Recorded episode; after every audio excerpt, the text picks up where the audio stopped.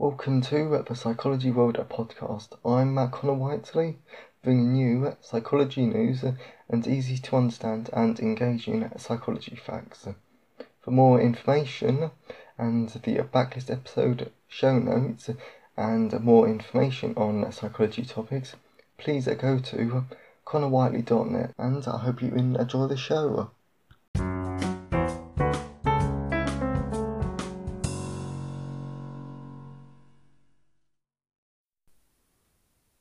Hello, everyone, and welcome to episode 8 of the Psychology World podcast with me, Connor Whiteley.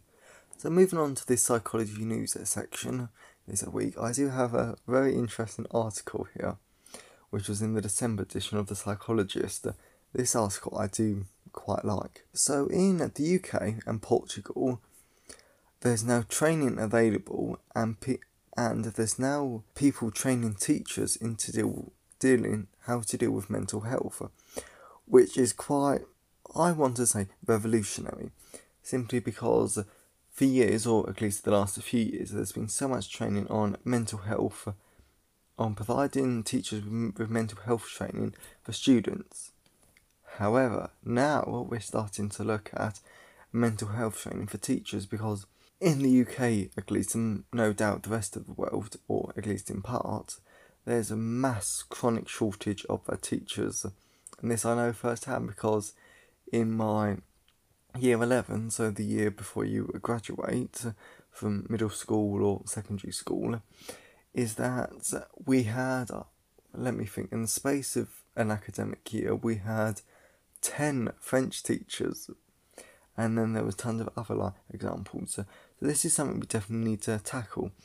And the main reason why teachers leave is because of mental health, because the workload's ridiculous, they're underpaid, they're always working, they have a very low work life balance, because even when they go home, they're still working till midnight, because they have so much work to do and they don't get paid for this for these extra hours that they have to do they have no choice to do. So it's it's not fair it's not right but that's not the point of this podcast. It's the psychology. That and I refuse to make this um, podcast political, political in the slightest. So talking about teacher teacher work things might edge this into political. So let's not talk about that. Even though I think we can all probably agree on it.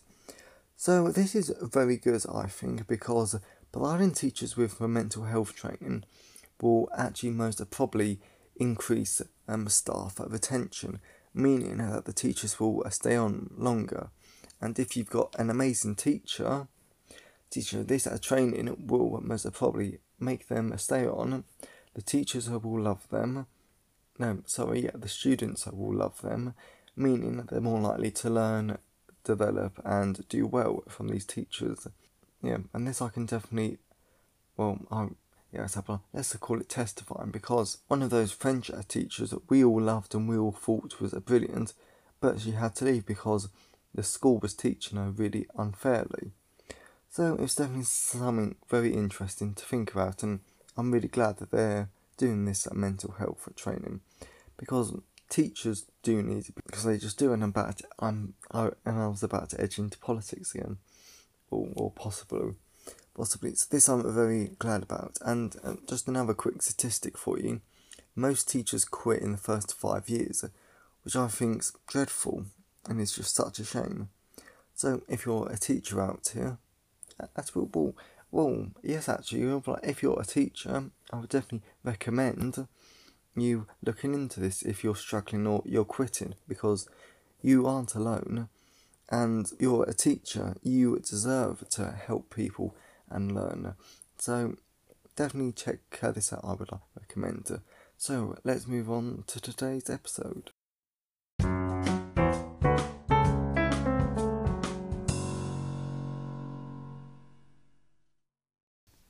So moving on to the personal update.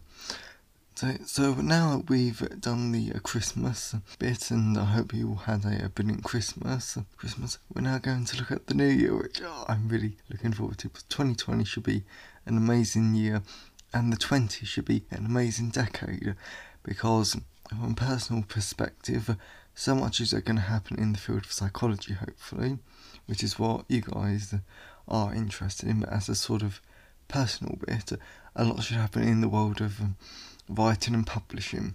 So I won't go on too much about that because I know you're all psychology listeners first and foremost. Yes, yeah, so this personal update will just be a quick overview about my plans for 2020, what I plan to get done, and most of it is psychology related. So hopefully I'm and you are more than happy for me to share this on the podcast.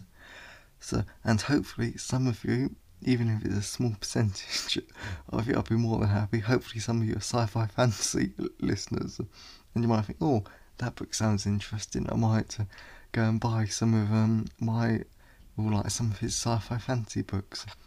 Please always feel free to do that. uh, okay, so so the first plans for 2020 is that I will with how am I going to do this? Uh, yeah, well I'll do some I'll do some psychology and then I'll just alternate it with different bits. So, in terms of psychology, I want to do seven second editions. So, in 2019, well, when you hear this, it will still be 2019. So, this year, I've published about eight psychology books, and I've published a few others, but I sort of call those um, lost books because they were sort of I just feel that they are good books on the website if you want to check them out because they are full they are filled with useful information. Yes, so I plan to do seven second editions. For example, I plan to update my biological psychology, cognitive psychology, social cultural, abnormal, psychology of human relationships. I was very surprised I could do an update on that because I wasn't going to. But then I had a social psychology lecture and I thought, oh, I could use this lecture as an update for Psychology of Human Relationships, which is one of my best-selling books. So I'm always happy to update that and to keep the and keep the fans up to date. Well, the readers, readers, fans. I like to think you can use them um, interchangeably. yes, so there'll be like seven and second editions, and I will be doing my forensic psychology book, which I plan to be writing in the next. Which I plan to write in the next two weeks and then at the end of February, I fully intend to release Forensic Psychology, the second edition of Psychology Human Relationships, the second edition of Social Cultural Psychology, and I'm I'm debating doing a second edition of Health Psychology, but I don't know. I really don't know. It depends if I have time. So it was just something to think about. Uh, so and that will be on pre-order mid-February. So I will probably, yes, I will definitely let you all know on the podcast when that's available. So I'm just looking at my notes here. Get on sci-fi fantasy side. I will be releasing the last Angel book in the Brownsea trilogy, which I'm just sort of like throwing out there, simply because simply because I got the first book traditionally published and I signed away all the rights which is far too common in the publishing community. Yes, but that's that's not a topic I'm going to go into in this psychology podcast. But yeah, because it's so hard to market that trilogy, I'm just going to put that up on Amazon, do it exclusively with Amazon, and just hope for the best. Then I also do some more short stories because I love well, I love short stories. So they can really help you to build your world. And then I will also be doing my winter trilogy. I'll also be publishing that in so the Angel book I should be doing in March. March and then the winter trilogy I should be publishing which is a three book trilogy. Then there's be a short story book, then there'll be a collection of everything together. That should be available in November. I'm gonna try and do that for because the book's are written, I just need to format it, proofread it, get the covers, send it off to editors, and all that, and all that long stuff. Yes, but I do like it because it pretty much is a purely fantasy trilogy, and I do quite like it. But it's definitely a pleasure project. I realise it's not something I could do long term. And then, oh yes, and then I also plan to do prequels for my Angel of for my for my Brownsea trilogy my Gather universe, which I just love so much. And then I plan to do a winter prequel. prequel. And in case you've no idea what I'm talking about, just go to connorwhiteley.net forward slash fiction. For fiction, I'll include it in the show notes, which is also on the website. yes, and then you'll be able to see what I mean. What I mean, and here's a quick tip: the Garro collection you can save money on because of how it's priced. Yes, um, what else then? Yes, and I also plan to do my stress psychology book, which now thinking about it, I might try and get done for that for, yeah, for that four book release actually in February. So that's something to think about for myself. And then on a quick then on a quick note on the end of the publishing stuff, I plan I plan to do seven more business books, and I also plan to do second editions of the time management, business skills, and leadership book, which I'm very happy to say the leadership book should be great to do a second edition of because my mum has recently become a manager. Well, she's got the job, but she's not started yet. So, yeah, so she's yeah, so she's actually becoming a manager, which I'm very happy with. From a very selfish point of view, but also I'm really proud of her because she really does deserve it. Is that because she'd be a leader, I'll be able to interview her for information on leadership and everything. So I'm very happy with that. Uh, oh, and then something that will definitely be something that all of you listeners will be interested in is that for Christmas I got a high quality video camera, which I asked for. So let's be childish here. So thank you, Santa. yes, right. Um, yes, because I want to do online courses, which is what quite a lot of like, writers do as a way to diversify their income.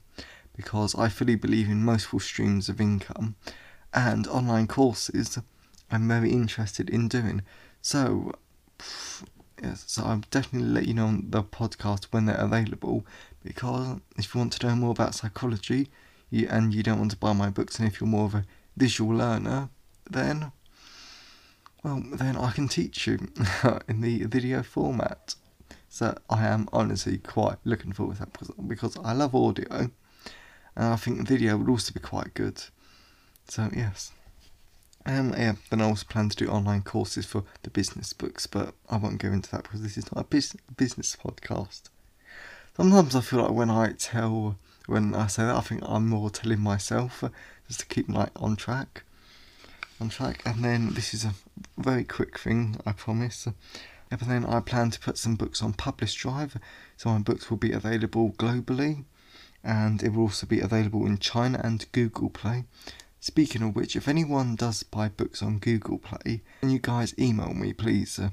And you can just use the contact form at connorwhiteley.net forward slash contact because I'm very interested to know about Google Play and how many people read books on Google Play because the statistics say a lot, but I'm just interested. Like, gen- I'm just, I'm, I'm just interested.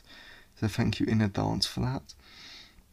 Um, and then I plan to do fiction content a fiction content marketing course simply because this is content marketing and I love content mar- content marketing marketing because I to do the blog and I have I I have a very active Twitter thing um, present because I post it once a day and I also do quite a bit of retweeting of psychology and other sci-fi fantasy things. So I and I want to do that for more of my fiction and then I also want to start a fiction website. Uh, website uh, that because trying to streamline the business a bit more.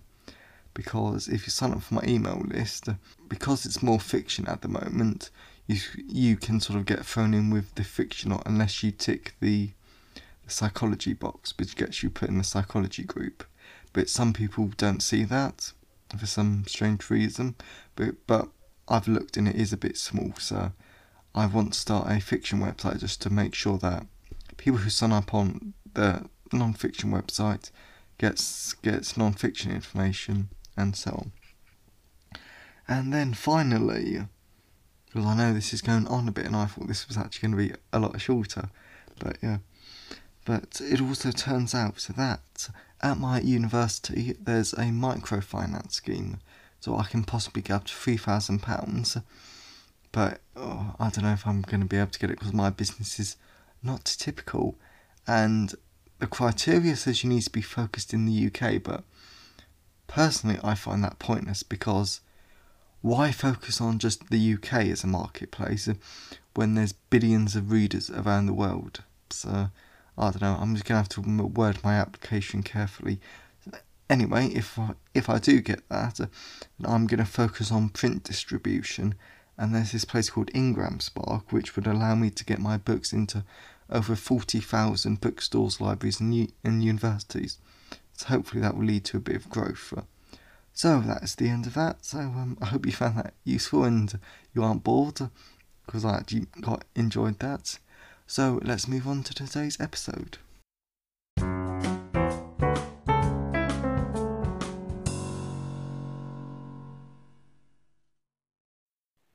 Today's episode is actually going to be on one of my favourite social psychology topics, uh, which is uh, social cognitive theory. So, um, social cognitive theory is the theory that we learn by watching others, uh, and more specifically, we learn by watching models. Models. Now, these models can be anyone really, and I love and I actually do love this this theory because I personally I feel that you cannot deny this theory. This theory has to be true in my opinion, However, of course, we have to call it a theory because we can't prove, well, we can't 100% prove that this theory is real and that it uh, causes it. But the same goes like uh, for, for the Big Bang theory. We all know that it happened and it's how the universe was uh, formed. However, we have to call it a, a theory still, which is a shame, but it's also quite good. So, um, social cognitive theory can be applied to tons of like situations. However, the most obvious one, and the one that's the easiest to understand, is speech. So we learn that speech watching others, and then babies mimic the behaviour. Yeah, behaviour. Yeah, that's a grossly oversimplified version, but in essence, it does demonstrate how social cognitive theory works. Because you watch the behaviour, you look at the consequences, and then you repeat it if there's no negative consequences and this theory I just find really like interesting, and I do go into it in a lot more detail in my social psychology book. Book, but uh, like good start. So my first study is one of the most infamous studies when it comes to social cognitive theory, and it and it's a great study because it demonstrates it so well, but you would not be able to get away with it today legally. So, uh, but that I'll mention in the critical thinking section, but I quite like it. So, Bandura, Ross, and Ross, 1961, what they did was that they got three to five year old children, then they evaluated their level of of aggression. So they get children into groups based on their level of aggression. And then uh, in these groups, uh, these are, these uh, children would uh, watch a male or female model model acting aggressively or passively towards a, a towards a bobo doll. And to be honest, I'm still not 100% sure what a bobo doll is, but just think of it as this doll that children play, yeah, that children play with um, because that's how I like imagine it. And then there were these two conditions. So, but the first condition was that the children saw the um, saw the model acting aggressively, and then the second one was the control group, which is when the model was acting passively and kindly towards this doll. And then, like, what would happen would uh, well would that the children would like go into this room and see a tons of toys on the floor, and then the Yes, and then the model would tell the child that they weren't allowed to play with the toys. And this would make the children frustrated. And then what typically happen is that they would take out their anger on the Bobo doll. So moving on to the results, the results showed us that the groups with the aggressive model showed the most aggression, and then the controlled group and then the passive model were the least violent, plus the male groups were the most violent.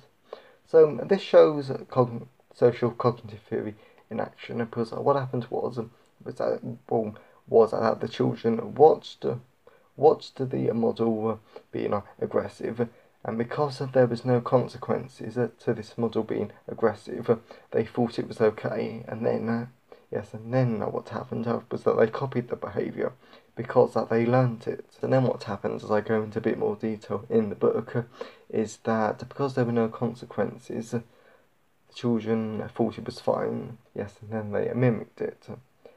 So this study is very good at demonstrating it. So it's got high internal validity because it measures what it wanted to. Yet there are massive ethical concerns, mainly because, so you've taught these children how to be violent. How is this going to affect them in later life? Will this lead them to be more aggressive in the playground? Could this, I don't know, lead them to be killers, killers like in the future because they've always had this, uh, they've always had this idea that aggression is okay. And also, well, what happens if uh, the parents don't stop this uh, don't stop their children being like aggressive and they simply don't care if their kids are and if their kids are being like aggressive. So because these researchers have uh, taught children how to be aggressive and they've possibly taught them that being aggressive is okay in this one example, how will this impact their future? We simply don't know and that's where the ethical concern like comes in because this uh, you know because this could have harmed the children quite severely. So that's something uh, for the future. So like, just in case any of you do actually become psychologists and you want to do research, uh, just think about uh, think about how your research could affect uh, people in the future. Of course, you do have to go through ethics. Yeah, you do have to go through ethical proposals, but even but even when you're coming up with the idea, just uh, take a, a minute to think. Oh, so my idea sounds great. What problems could I encounter from the ethics committee, for example? So moving on to our next study, which is another like quite like good one, is a Joy, Kimball and Zachariah, I think, 1986.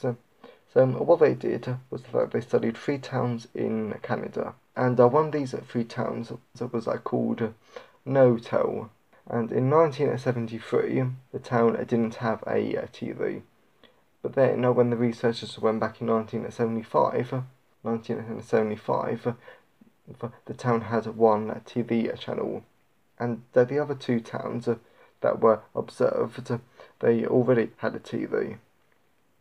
And then what they did was, uh, was that they observed 120 elementary school children. So if you're in, yeah, so like if you're in the UK, what we would call a primary school. And uh, what the research did was that they observed that their levels of physical and uh, and verbal aggression on the playground using other children and the teachers' ratings on the aggression as well.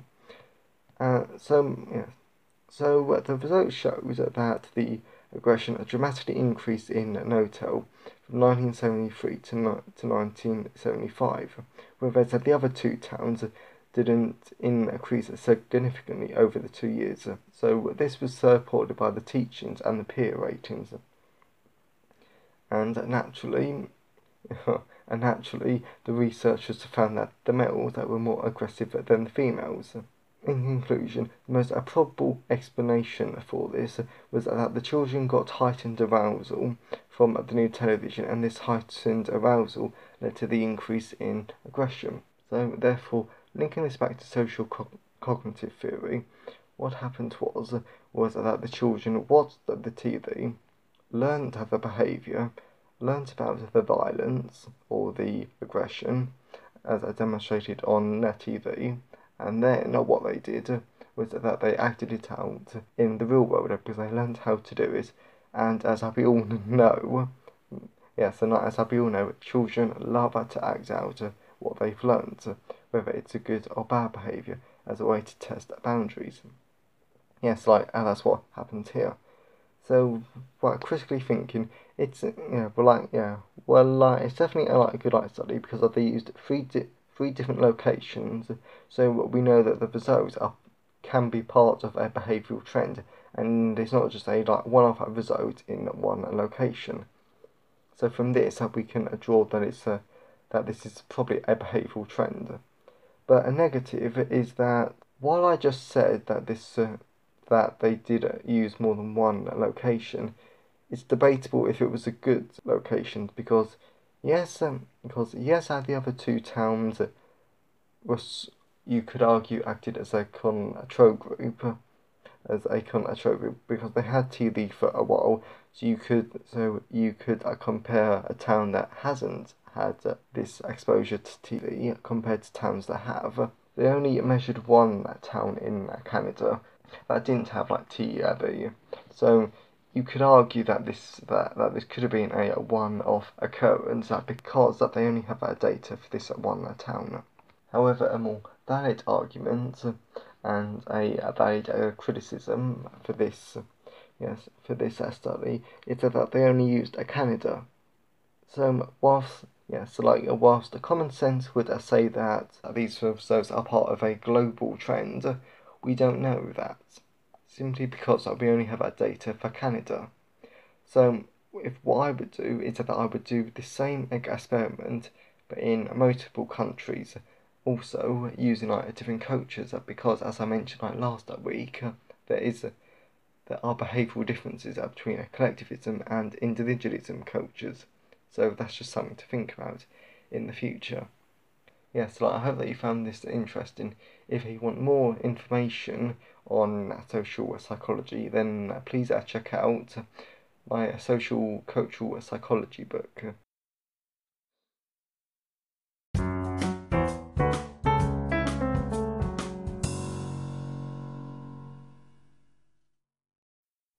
Thank you for listening today.